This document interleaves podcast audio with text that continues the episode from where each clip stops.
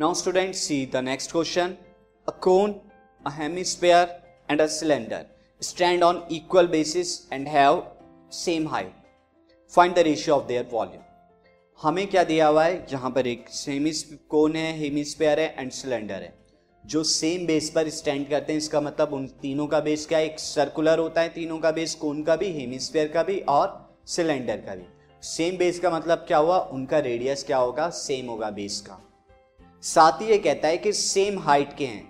अब same height hemisphere की height क्या होती है स्टूडेंट अगर आप हेमिस्फेयर बनाए तो बेस हो गया उसका।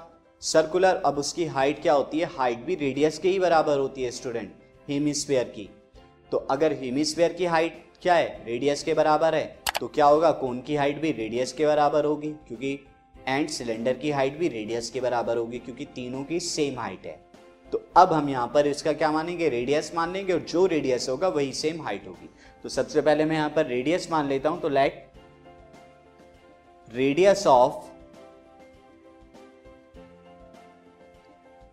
cone comma hemisphere and cylinder मैं यहाँ पर इनका रेडियस मान लेता हूँ एक्स मान लेता हूँ स्टूडेंट तो equal to x therefore height कितनी हो जाएगी इनकी? देयर हाइट सेम होगी सबकी। और वो हाइट कितने के इक्वल होगी? वो भी रेडियस एक्स के बराबर ही होगी।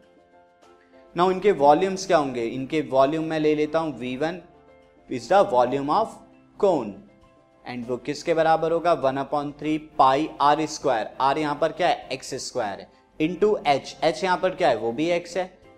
One upon three pi r square h h be x है आर बी एक्स है। Now V two volume of hemisphere कितना होता है? Two by three pi r cube. R यहाँ पर क्या है? एक्स।